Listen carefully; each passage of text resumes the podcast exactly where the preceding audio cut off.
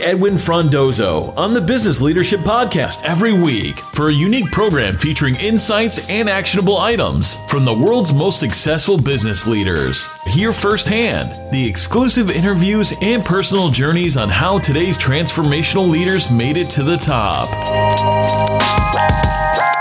Hey, everybody, it's me, it's Edwin, and thank you for joining me for another episode of the Business Leadership Podcast episode 29, and I'm really excited to share the conversation I had with Kirstine Stewart, the Chief Strategy Officer at Diply, a content platform with over 1 billion monthly video views and 34 million monthly unique visitors.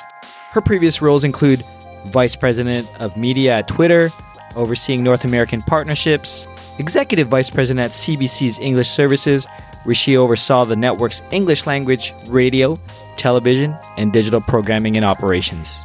Most recently, Kirstine was named Maclean's list of most powerful Canadians, just two places behind Justin Trudeau. To Toronto Life's list of most influential Torontonians and to Canadian Business's 2015 list of top 50 most powerful business people in Canada. She's also author of the national bestseller Our Turn, a business book that looks at opportunities for leadership today. It was great hearing her journey from the bottom as a Girl Friday to leading national media organizations to international internet companies. Before getting started, I want to thank my media partners, IT World Canada, for their support of the podcast. Now enjoy the show. Kirstine, welcome to the Business Leadership Podcast. Thank you so much for having me. I'm looking forward to this chat. Thank you. So, Kirstine, before we just jump in, let's let's get started. Let's if you could just introduce yourself to to the listeners, tell us a little bit about yourself, who you are personally, and what you like to do when you're not growing or leading uh, businesses. Sure. So, um, my name is Kirstine Stewart, and presently I'm the Chief Strategy Officer for a company called Diply. And I'm excited to be at Diply because it's a Canadian company. It brought me back to Canada to take this job because in the last few years I have been down in the States running North American business for Twitter and media partnerships in particular. And before being at Twitter, I was the head of the CBC. So I've worked for many, many years in media. Uh, before the CBC, I was at channels like HGTV and Food Network running those. And before that, I had been in distribution for a number of years. So I've always been in content. But now that technology has come along, I've taken advantage of the fact that it has kind of moved the direction of how people consume content. And I have then moved myself to align with it and uh, try to stay ahead of it a bit. And I'm now on the tech side of things. So making the move from the CBC to Twitter and then from Twitter now to Diply has been an exciting one. Tell me a bit more about Diply. I know you mentioned this content, your current role as a, as a strategy, chief strategy officer, and, and what are you trying to accomplish uh, there right now? Sure. Well, yeah. Diply's an amazing company. I, you know, I, I'm embarrassed to say that I did not know a lot about them until they had reached out, but they actually were working pretty much in stealth mode. They have over the course of the last couple of years, since they've been, well, actually three years now, since they've been in existence, they've done a great job of building this distribution platform on social and they know how to get content in front of people and content that people want and click on and read and enjoy and consume. And they've done this in a very kind of quiet way, but to the point where they're actually the 16th biggest website in North America. That's crazy. Yeah, they're bigger than ESPN, they're bigger than New York Times, and there they were sitting in London, Ontario. And so when they reached out to me, you know, they know what they'd accomplished up to date, but they also knew that they kind of needed some extra help to get the push to go to that next level. And that meant understanding more about content, understanding more about their audience. And presently I'm working with a team of people there. There's about 200 people who work at Diply uh, and really putting forward a new strategy for focusing in on all the great content they've been able to deliver all these, you know, these past couple of years and really refining it, honing it, taking it up a level and delivering it, you know, beyond social. So it's an interesting time for Diply and I'm really happy to be a part of it because it's nice to see a Canadian company actually when you get to Diply content through social, you don't even know where they're from. I was actually going to mention that uh, coming into to this interview to meet with you. I knew the name just because I'm on the tech side, but I never knew what they did. Yeah. And it's amazing. And you just said it. I probably watched many or read many things from them, correct? Absolutely. Yeah. Yeah. And it's because they reach it, like, for example, uh, we had a billion video views. We had a billion video views last month. And so it's, you know, the, the volume of content that goes through Diply is really impressive. And that means it understands what people want. And so the question is, how do you create a relationship with those viewers and users and, and people who are consuming the content online and create the content for you in a way that kind of takes it to the next level? So it's, it's very interesting with Diply, and the more I understood it and sort of your history from the broadcasting, Diply is a little different shift from even Twitter, where Twitter has the distribution, but they didn't create the content. Mm-hmm. Now you have the distribution and the content. It's almost like full circle, it but is. but a it, shift up. Yeah. How, how, are you taking that, or, or is, is, that something that you planned? Well, it is. It is I think the natural part of the evolution of as we're seeing content move and shift and distribution platforms move and shift. So, you know, being with broadcasters for a number of years, I understand, you know, that was the only way by which you could reach people. Uh, you had a linear form of broadcast, which was one person had control of the platform and they sent out on a 24 hour basis, but one after one, different forms of content. And there was no sense of interactivity. There was no real time nature, except for, you know, when you're dealing with breaking news or sports. But ultimately, it was kind of a planned one way communication source. Then when Twitter came along and other platforms like it, it kind of blew it up a bit. Like it kind of made an opportunity for user generated content, for UGC to be much more prevalent, YouTube, all of that. You know, it's, it's made this sense of understanding that you don't need to have a full set studio to create great content like where we are here today. Like the, the fact that we can do this um, and technology is so prevalent and and accessible to people with talent, that means they can do things with it that used to be kind of kept for a certain kind of people who could afford to do so uh, and have the backing of big broadcasters. Now it's different. People can pick up microphones, cameras, work on whatever way they want to, and and create. And so these platforms now become they understand that they can't just be a place where people bring their content. They actually want to help motivate creating the content, cult- curating it, cultivating conversation around it. And I saw some of that at Twitter. We did, you know, some great work there. Uh, and you can see it go that much further with a company like Diply. No, it's great, and it's something that just came to my mind without without naming any names. I mean, it seems to be the shift where these platforms are are creating studios and, and creating TV shows yeah. and movies. Yeah. Is that is that where you see the trend as well now? Absolutely. Like I think people we don't have a lack of content anymore. There's certainly so much content. Now the question is how do people find it?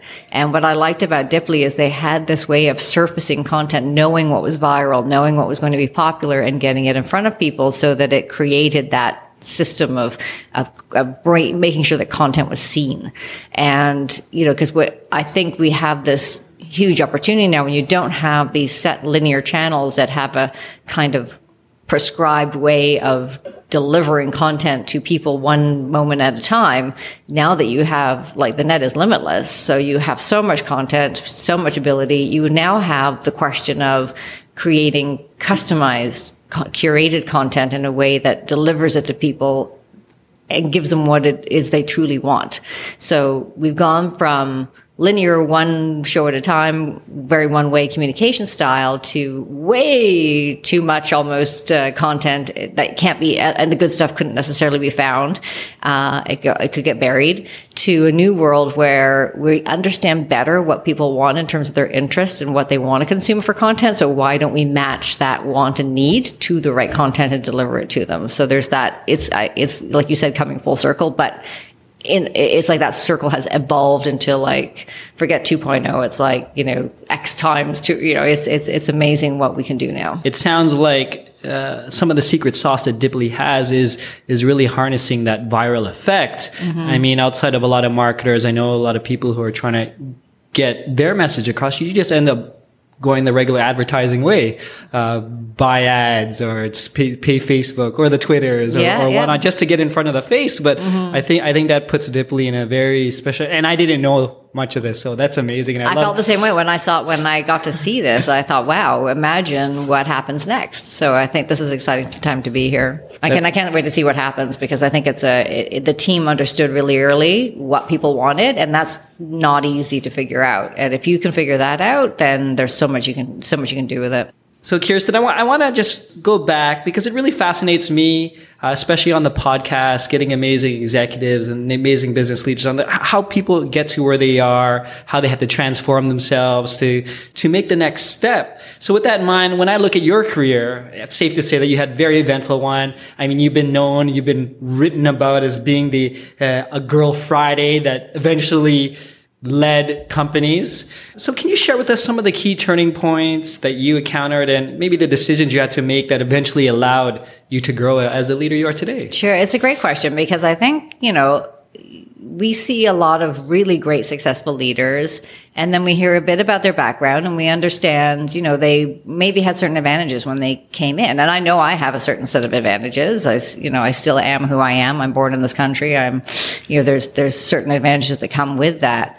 But i what i didn't have was uh, you know a lofty ivy league degree don't come from a family pedigree that had connections in high places you know the kinds of things that for all intents and purposes, actually did further a lot of people, and that's great because if they used it for good, amazing. Um, but I literally, you know, started from the bottom when it comes to working as a Girl Friday, which was the actual name of the position that I had when I first came out of university. It meant back in the day, I did everything when we were paper based businesses. I did everything from filing to faxing to, you know, and that was my job. I was the receptionist plus, you know, duties as assigned, including changing over the water cooler bottle. So, and that was fun. And I got to see a bit of everything and I liked that. And I think it changes you as a leader when you start from that position and you work your way up. Right. Because you have a chain of bosses for good or for bad. And I think you learn equally from both. Uh, and you learn how you get motivated. You see how your colleagues get motivated. You understand better how the system works when you can see it from the bottom up, I think. And so the transitions I made, it was a partially, you know, right time, right place. It was partially being prepared and keeping my head up and seeing where the next future lies. Uh, and I think the combination of all of that has just put me into this really unique position of being able to have a bunch of an amazing, you know, career moments. And I think, uh, you know, I'm very grateful to the people I worked with because I think uh, the kind of style of leader that I am is to make sure that I have a fantastic team around me and that I empower them to make those decisions. And, right. and I think that has benefited me because I don't know all the answers. And so to assemble great teams, uh, to not be looking over their shoulder every two minutes, but actually allowing them the freedom and the, giving them the support to thrive meant that I did better too. Like it was, you know, the, the, the hope is that you all thrive. And I think that's been kind of the, the basis of how I've been able to work with teams. And then my own ability to keep my head up and look around and spot what that next movement was meant that I was never stuck in a career that actually was going to be diminishing. So I think that the combination of the two, risk taking and also understanding that it's not all about you, but actually empowering the teams around you and, and knowing that you're doing something kind of bigger than yourself. I think that combination has been my answer to where I've been able to get to today. You change organizations, and obviously your team and responsibilities change along with them. So, how did you also adjust uh, to continually grow as that effective leader throughout your career? Well, I think putting yourself in different situations, you know, making yourself a little bit uncomfortable also stretches and grows you, right? So I'd been everything from, you know, the girl Friday working at a maybe 20 person office, uh, you know, over on Spadina, uh, in Adelaide and, and, uh, down here, down here in downtown Toronto to, you know, a job where I was, for all intents and purposes, running the English language part of the CBC, where you have, you know, over 5,000 employees from coast to coast to coast. So then being able to switch from that and take a job at Twitter, where I was starting at first their Canadian office here in Toronto. So that was me and a smartphone, and we started with a team of six people. You know, that ability to kind of go, you know, you you adjust to the circumstances that you're in, and you have to be flexible and understand that your role changes in each of those. In some cases, you have a whole team of people in which you can depend on and draw on from resources. Other times, the resources are you and and a couple of other folks around you, and you have to be scrappy. And I like going back and forth across that line. And you left key executive roles. I mean, you mentioned it at the start. I mean, everything from, and I, I probably can't list them all, but I know you were working for uh, Alliance Atlantis yep. to CBC, CBC to Twitter. We mentioned a number of times, Twitter to now Diply. So these were roles when people on the outside looking in, these are roles that are, are, are, comfortable. I mean, you might even actually say you're actually top of the world when you're maybe at CBC or even yeah. at Twitter. Yeah, yeah, yeah. So I really, I'm really curious when I was coming in here eh, with, with that in mind, like what keeps you moving? Well, I think it's that sense of, again, seeing what's next and always wanting to learn. And there is true and you know if if people decide that they can learn and grow in the role that they have and they stay in there for 20 years 30 years then good you know good on them i just think it's a situation that you're in and that this business in particular moves so quickly uh, that i love being at the forefront of all this change and so even when i had started out when i was like 19 years old in my first job the difference between what television was then and what it is now like i feel like we've been able to live through some really transformative times kind of like probably people felt like when they were, you know, living in the time of radio to TV and this mm-hmm. TV to internet is an amazing shift. And I don't want to miss any of it by being stuck or situated in one place and I'm only looking through one viewpoint. And uh, I think making the decision to move is never an easy one because you really grow attached to the people that you're with and the, and the kind of cause that you're working towards together and fighting for. But after a certain time, you can also tell when you're not contributing in a way that maybe a next fresh person can. And so I think sometimes you have to think of yourself as consistently replaceable. Uh, and if you want to make yourself replaceable, that means, you know, building great teams around you and, and building a great platform for someone else to come in and kind of take it to the next level. And I don't think you can ever assume that, you know, you're the last great person to ever have this job. You're actually just caretaking it there for the next great person to have the job. So I kind of like that feeling. I like knowing that it can sustain itself while I'm gone and go and grow even bigger. And I, I think the opportunities I step into are ones that will keep me always growing and, and changing and learning so that, you know, I'm not old yet and I want to keep you want to keep on the young side. And I think the only way to do that is to keep yourself with new experiences. Um, I really want to know what your takeaway is when you trans- transition successfully to different roles. I mean, you're, you're in a key executive position. You're coming from you know national organizations to international twi- yeah, mm-hmm. internet companies mm-hmm. like what are the key steps that you take when you're transitioning into into a new organization i think it's being ready to learn and understanding that this is your opportunity to learn from the people who are there but also no one exactly knows what's coming next anyway like i right. think if you can get yourself overly intimidated by the idea that stepping into something that's brand new you will be so far behind particularly in this business that you know you and I are working in right now, it moves so fast. No one knows the answers.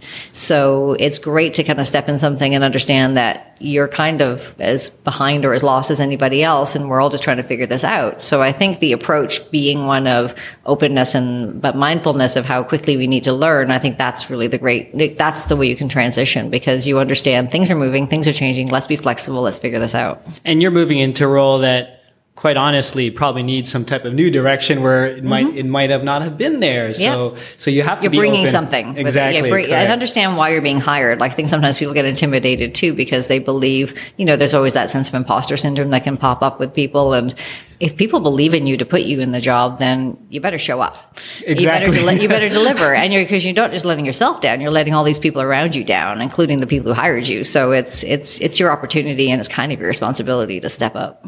You're a champion when it comes to diversity and opportunity. I mean, having written a book titled Our Turn, this book states uh, that the time is now for new styles of leadership and women are best suited to set the pace. So first off, Kirstine, thank you for writing and sharing your experience. I have a young daughter now. She's actually 15 months. Very nice. So yeah, it's, it's super important for me to show her that the world now is actually made for her. So it was, I was really happy to read, read about all that. So, but with that, can you tell us what drove you to write that book uh, at the time? I think it was a couple years ago.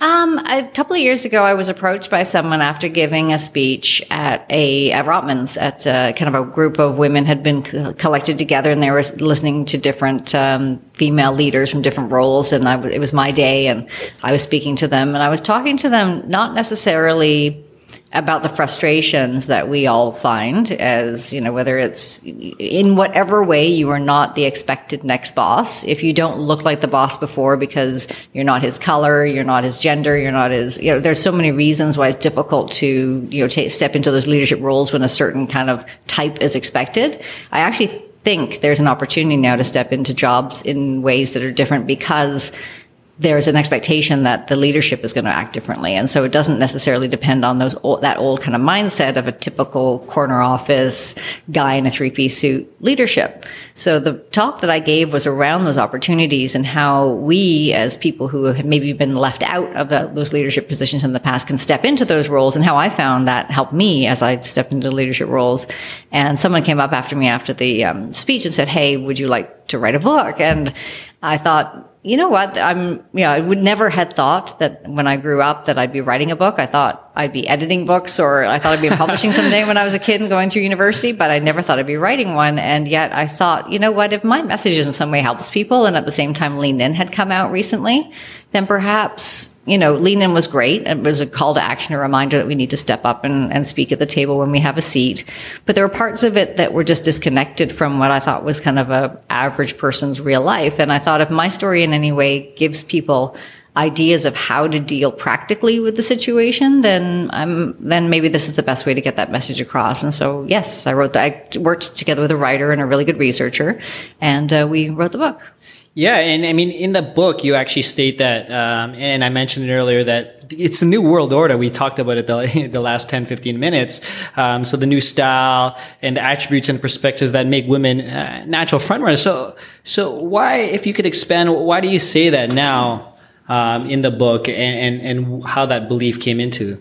Sure. Well, I think again, you know, times have changed, and I think technology is a big driver. I think generational changes are big drivers, where the kind of leadership, well, business success is defined differently now. Uh, when everyone has the power of a smartphone to, you know, regulate their life and have a voice, and you know, people, customers, clients expect a lot more from their you know the businesses that they work with and so as a business you're trying to serve people you need to be much more flexible much more re, you know not just reactive but anticipate people's needs and that creates a different kind of mindset a different pace of work and a different kind of leadership at the top so when you look at good businesses today, the ones who understand it, understand that that kind of top-down leadership, corner office, you know, mentality dictating a decision from you know on high doesn't work anymore. You actually need to empower people all throughout a business in order to act quickly and actually anticipate people's needs and move the business at the pace it needs to be at. And there's that generational change, which has people coming in demanding a different kind of work-life relationship uh, and a different kind of you know, value exchange. It's not just about the paycheck anymore. It's about do I feel satisfied in my right. job? Do I feel like I'm doing something? That also creates a different form of structure because you need to give people a sense they're not just you know, stamping, you know, something out. They are actually working on something that me- is meaningful to them.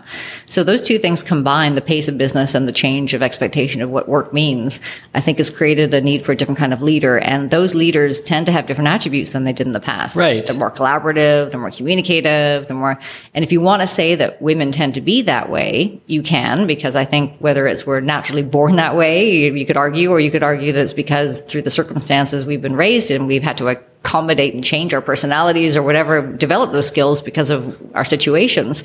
I think, you know, that kind of skill set was not necessarily uh, valued in the same way that it is now. And so those of us who've had those skills that were considered nice to have, but not business imperatives, it's switched now. So I think there's a room to step up now for people and lead in a different way than they had in the past. And that creates an opportunity for different leaders since launching the book, it's been I think what two, three years now, maybe four actually. It's two year, two almost three years now. Yeah, yeah you're right. Years, yeah. it'll be three years, and uh, the paperback just came out this past spring. So, oh wow! Congratulations. Yeah, thank you. So, have you seen any impact now um, since writing that in the shift of, of women leaders? I found it really fascinating. The because I give a lot of talks based on the book, and people without you know provocation come up to you and and and you get a lot of great feedback. And very early on when the book first came out there were a couple of people within our kind of circle in our business who had read the book as a preview before it went out to public. And i got feedback that there were a couple of women who actually changed their jobs they were in the middle of considering changing their jobs anyway. Um, but reading the book kind of gave them a, you know, a push or a, a, motivation or whatever to actually, you know, make the change. Right. To give them the confidence to make the change and realize that they weren't alone in thinking what they were thinking, that actually there were a lot of people, including myself, who felt their, the way they felt. So it's nice to see the individual stories come out about how people go, you know what? Your story is like my story. And if you can do it, I can do it. That's all I really wanted to motivate. So. Mm-hmm. No, and I think it's very impactful, especially when you're getting feedback. And I'm sure when you're doing the talks, um, you probably get an email a couple months down the line Yeah. saying I was at the talk Yeah, Kirstine, absolutely. and you made, you made a change in my life. So Well, that- and even sitting down with folks like yourself, when I did interviews on radio when the book first came out, it would always tend to be a guy, and but the guy, you know, might be a guy of color or a different background, or again, not the kind of uh, leadership that we had, you know, typified in the Right. past. And he would always start the conversation with, because there was a few of them, um, they, they would say to me, "Well, I know you wrote the book for women, but."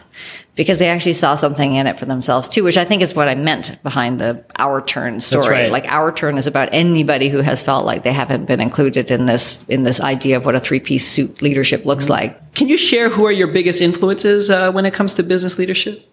Um, I I take cues from actually the people I work with, and there's you know great leaders out there like Richard Branson, and you know there's there's a number of people who obviously set the bar. But what I learn from, and that's why I keep myself opening open also to listening to people who you know are newer in their jobs and and have different perspectives. I find you just learn so much from all the people around you. Like it's it's you know we again have to move so quickly business changes so quickly.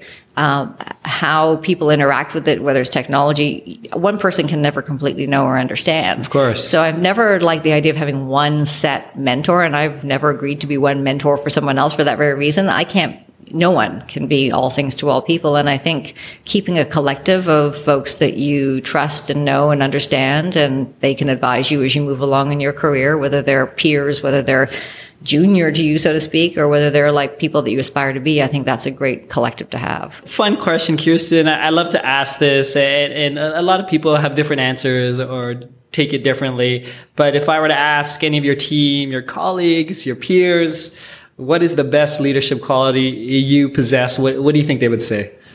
Um, hmm, good question. We should ask them. Um, I would, I would say probably my ability to kind of set the stage for them to to work and to and to thrive and to and to succeed. Like I'm a big. I was. I tell the story in my book about being let down early in my career by a boss who, you know, we took a risk together and discussed it. And yet, when we made the choice and it didn't go as well as everyone hoped, it suddenly became my fault. I felt I was left hang, hung out to dry. I never wanted to do that to someone else again. I, you know, again, that experience of working your way up meant that you knew how you, you wanted to be treated. So that meant you knew how to treat others. And I think how I treat others with respect and making sure that they feel they have the platform to work as they should. That's what I hope I bring. Do you have any other special projects, initiatives, or any fun things that, that you're looking towards or you're excited about? Well, I'm, I'm excited about some of the board work that I'm doing also because uh, it, you know it's great to see what's happening back here in Canada and to see some of the interesting businesses. I'm on the board for the Score. I'm on the board for Wow Entertainment. You know, and some of these advisory positions that I do on the DMZ uh, and places like that of just you know they really keep you interested and they keep you learning. And so I think those kind of projects are really interesting to me. The fact that I'm in this kind of time and space in my career where I can you know be at that kind of guidance level and still keep learning, I really enjoy that. And giving back, I mean, for those who, who are listening, the DMZ is an accelerator here out of Toronto that's, that's really focused on media. So I, I feel like that that's a great position for the people who are going through that accelerator and also for yourself to see what's actually coming. Absolutely. So you learn as much as you give, right? So It's almost great. a good strategic position Yeah, for, for yeah, everyone, yeah, actually. yeah. I know I could talk for hours about this media, this content, this technology. I mean, just laughing about the studio that we were in before we started. but uh, before we end, Kirstine, I'd love to get some of your final thoughts, some observations. Specifically, I'd like to get some actionable recommendations that you could share for any growing business leader, whether it's in media, within entertainment, that, that, that who's listening today. Yeah, I think it's you know keep your keep your dreams alive. I guess is the uh, the the kind of probably most most colloquial way of saying it. But I think it's I think it's a you know what I see very quickly happen is particularly in the tech space, which is so focused on what's your exit, what's your, you know, what's your, you know, are you going to go IPO or like there's so many pressures out there to turn around on a dime instant success that we forget sometimes the investments that are needed to create long-term success and stability and it, definitely takes a mix of things. Everyone wants to make a dollar. Everyone, eh, you know, we are in this for, for, you know, commercial reasons ultimately, but I think we forget sometimes the long term sustainability of growth and what we want to do as businesses because we're so distracted or so pointed by others towards the you know the next quarter the bottom line the Uh, and I think we have to start managing expectations better on others and kind of push back a bit on unrealistic expectations around what somebody's going to get out of the market, particularly in the tech media space, because it's hard to tell this story. It's hard to see where the future is because nobody knows what it is. But you can tell the underlying value of great content, connecting with users like that there is there is still value in that and yeah the paid models might be different than they were in the past sure. and there's still more to be invented but don't let that uh, that kind of obsession i guess if you want to call it that with turning out the biggest buck the fastest you can be the right answer because I don't think it necessarily is, particularly in something as nuanced as this, with everything that's come out of media with fake news, with we've seen how making quick decisions, you know, lets down all all of us. Everyone, yeah. We, yeah, we need we need really thoughtful change, and it takes a lot of people and a lot of guts to say, "I'm going to stick in this for the long term." Awesome. So to close, Kirstine, please tell us where we can find more information about you, Diply, and anything you'd love to share. Well, check out Diply on Facebook in particular. They've got some great Facebook pages. There's a three channels as well: Diply, Delicious, Crafty, and Flawless, which are great to go check out in terms of videos that we make. Um, I have a Twitter handle uh, at Kirstine Stewart, which uh, isn't Kristen Stewart because I, I, I, I, often get told what a bad actress I am on my Twitter handle, um, and you can find me there. Uh, and you can find my book, Our Turn, on uh, both Amazon and an Indigo store stores across Canada. So, and in Australia if you're there. Great. and, yeah, and we'll definitely post it on our website as well. But thank you again for your time, for joining us on the Business Leadership Podcast. Thank you so much for this chat. I enjoyed it very much. That's it, folks. Thank you for listening to episode 29 of the Business Leadership Podcast with Kirstine Stewart. It was amazing hearing her story from starting her career at the bottom, how she grew and what she does to stay in front of the curve when it comes to media and content delivery. To learn more about Kirstine, Diply, her book Our Turn, and all the things that she's up to, please visit the episode webpage at thebusinessleadership.com slash 029. Keep the messages coming. I appreciate the comments, questions, and suggestions. Contact me directly via email to edwin at thebusinessleadership.com and if you haven't done so yet, please subscribe on iTunes, Google Play, or wherever you listen to your podcast. Thank you again, and until next time, Edwin signing off. Thank you for listening to the Business Leadership Podcast at thebusinessleadership.com.